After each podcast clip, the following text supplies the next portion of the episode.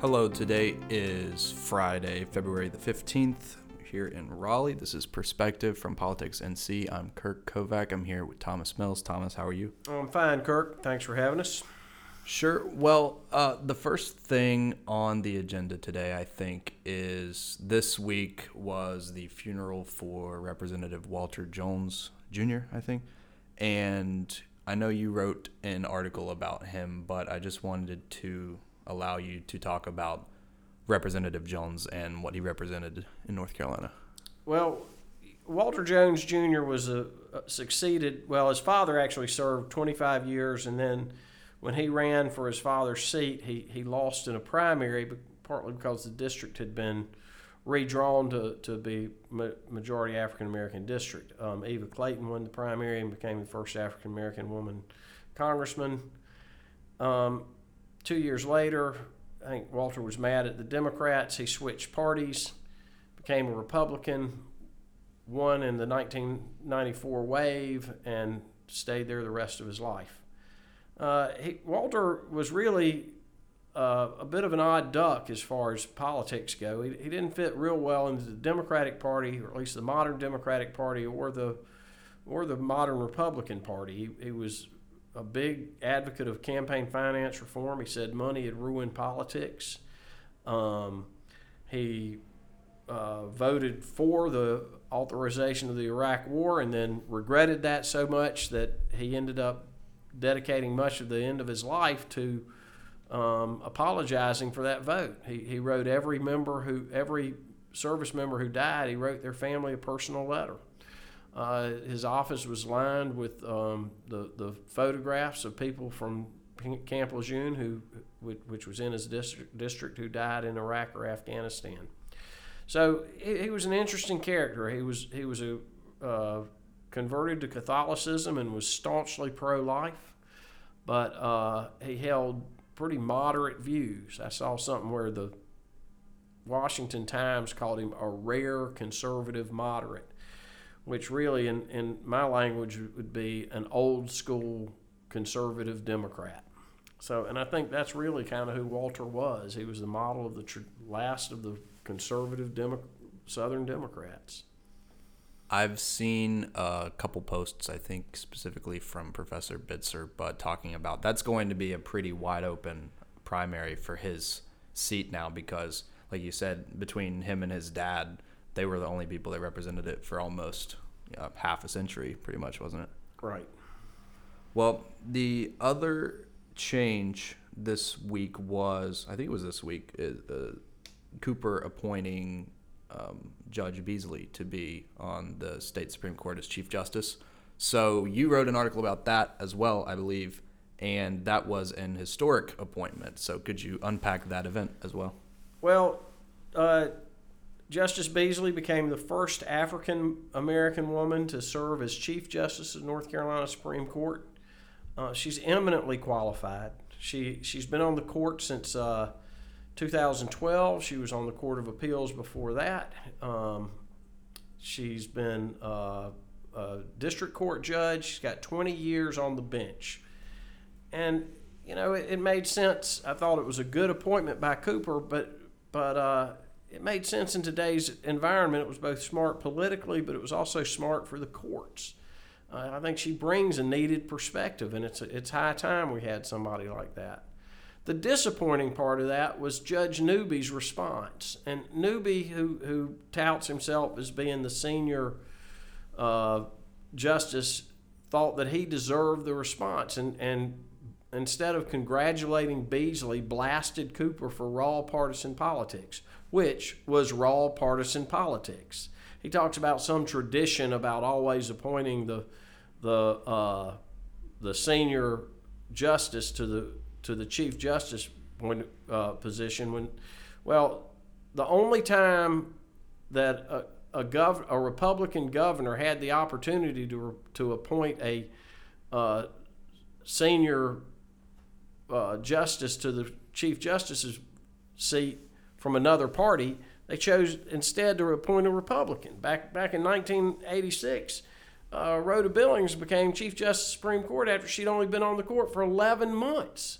because Jim Martin wasn't going to appoint a Democrat to the position. So Newby doesn't have a whole lot of legs to stand on, but more importantly, it was just a classless move.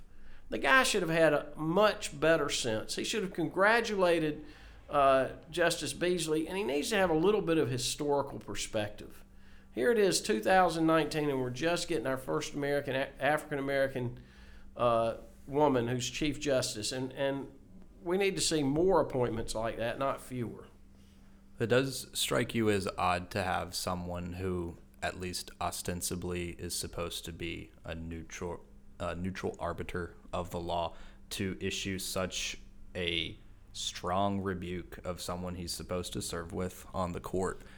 I, I thought so. I mean, well, he didn't really rebuke Be- Beasley. He, he the governor, re- I guess. You know, he, he rebuked the governor, but you know that, that's his colleague. He, he should be he should be a little bit more gracious than than he was, and uh, you know I think it's I think basically what he did is he kicked off his campaign against Beasley um, with that statement. So you know if he wants to really blast anybody about making the court system more partisan, which is part of what he said, he needs to be blasting his Republican. Uh, fellow Republicans in the General Assembly who, who made nonpartisan races partisan. We're the only only state that went from having nonpartisan races to partisan races. And, uh, you know, that's what raw partisanship looks like. And, and Beasley's response sure sounded more partisan than uh, judicial. Newby's, Newby's, response, Newby's, yeah. excuse me. Well, it is interesting that his the, the crux of his argument is basically that he, a Republican, uh, deserves an entitlement, and he's entitled to this position that he didn't get. But right. I, I think it is a bit indicative of how making these judicial races partisan really serves no purpose but to politicize the courts even more than they already um, have been. So it's it's a bad precedent, I think, to set uh, moving forward. Right. Uh, another big topic in the news, and this is perennial, but there was actual legislation um, introduced and a press conference involved, and there's a bipartisan move toward independent redistricting, and I, I, the, it's being led, I think, by a Republican Chuck McGrady and a Democrat uh, Robert Reives. I know they were at least two of the sponsors. So I heard in an interview with uh, Rep McGrady that they were leaving a lot of options on, on the table. There were a lot of different avenues this might take as far as getting independent redistricting done and I think there's a more of an appetite for that in the House. He, he referenced in 2011 they passed basically the same thing, and Republicans were, I think, the majority at that time. So, do you have any hope or expectation that this might be the session for independent redistricting? Um, I think it's a long shot. Unfortunately, I, I mean, I, I think it's it's highly popular. I mean, I think the people of North Carolina want it. I think the members of the General Assembly want it. I think the leadership of the General Assembly is more concerned about holding on to power in their seats than they are um, about having any sort of fairness in elections. I, have not seen a whole lot of evidence that, that the leadership in the Republican Party gives a whit about uh, fair elections. But, um, you know, I, I think it, it, it does say something that it's got bipartisan support it got rel- it was relatively prominent when it was announced. Um, I hope that we'll see a lot of Republicans get behind it and push it. I think, you know, if it were put to the uh, vote on the floor today, I think it would pass overwhelmingly in both houses with with huge bipartisan support. I mean, everybody knows this system's broken, and it's broken. It's so broken that we we we don't ever have any certainty about what district we're voting in in, in in the next election. And Republicans like to say it's Democrats' litigation, but they started the litigation back in the 80s. This is not something that's just gone on in the last decade since Republicans took control. This is something that's been going on for over 30 years in this state. And it's really time to end it. And it's really irresponsible of the of the Senate and House leadership not to let a a redistricting bill go forward, particularly if it would pass. And I think, as with many other contentious issues this session, a lot of the concern is more geared toward passing something in the Senate versus the House.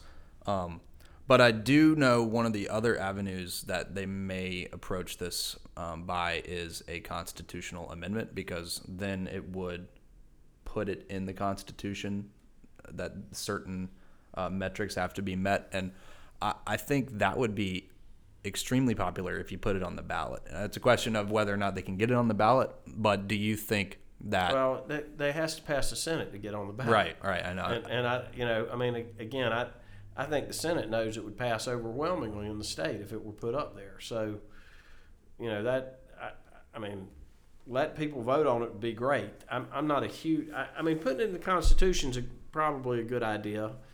Um, but I'm not a huge fan of uh, governing by referendum either.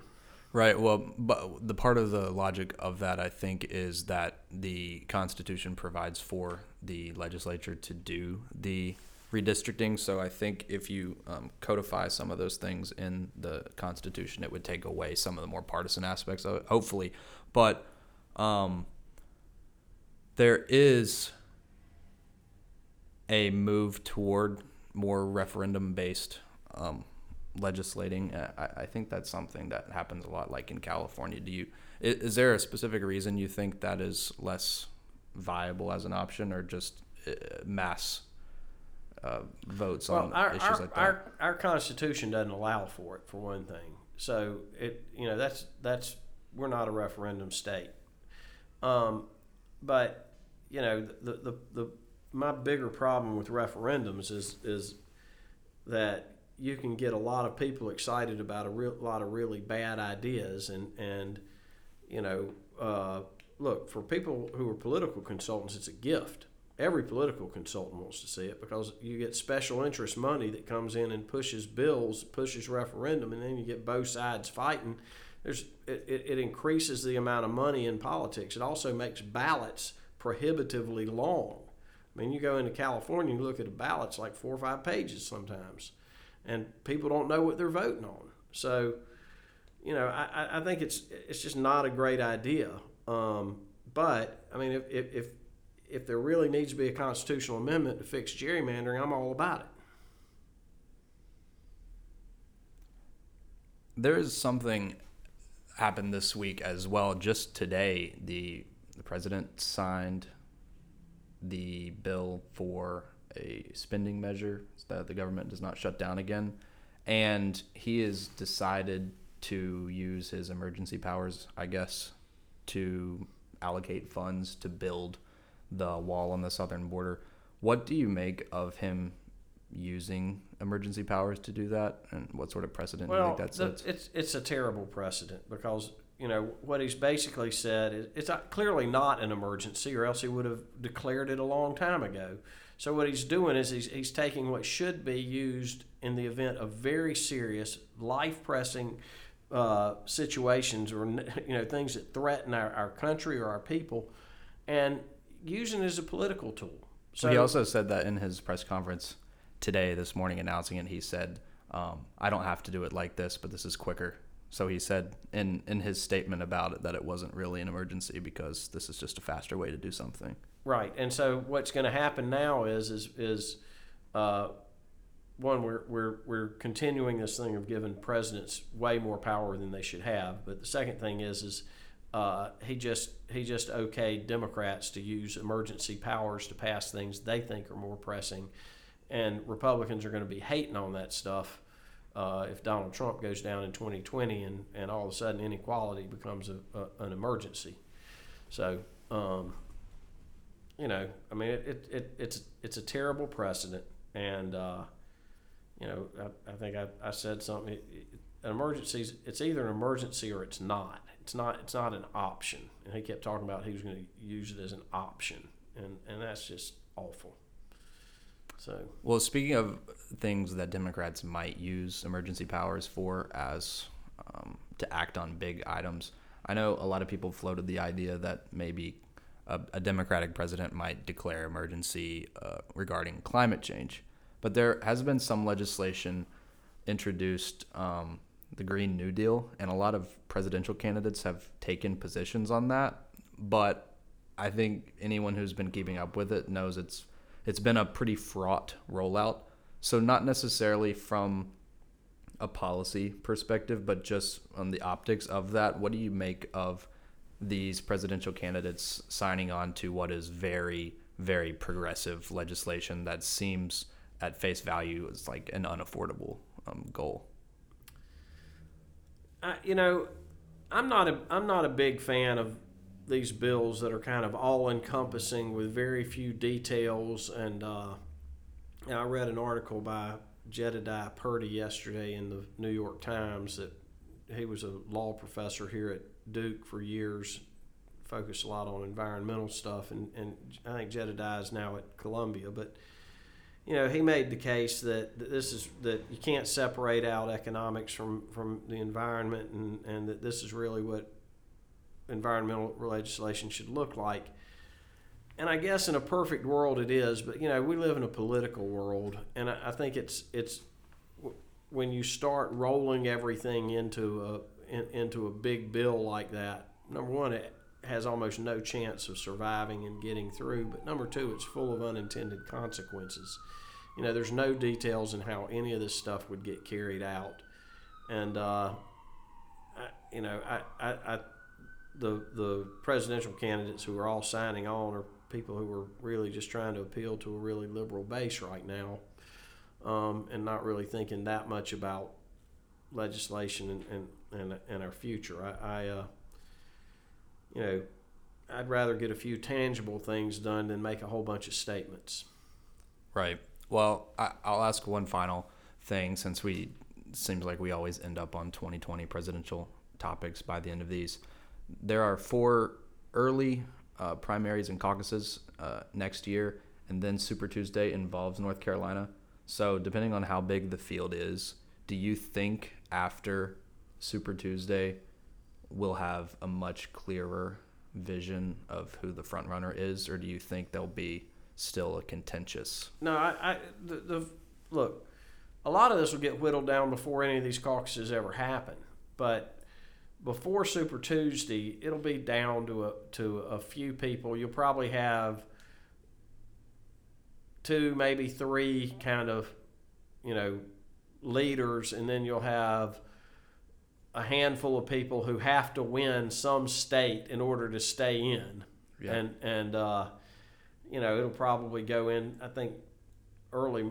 Um, we have early March, and then there's a, a series of them throughout March, and then and, and I don't think we'll go all the way till June like we've done in the past, late May or June before we end up with with a presidential nominee. I think a lot of them will kind of fall off, so it'll be interesting.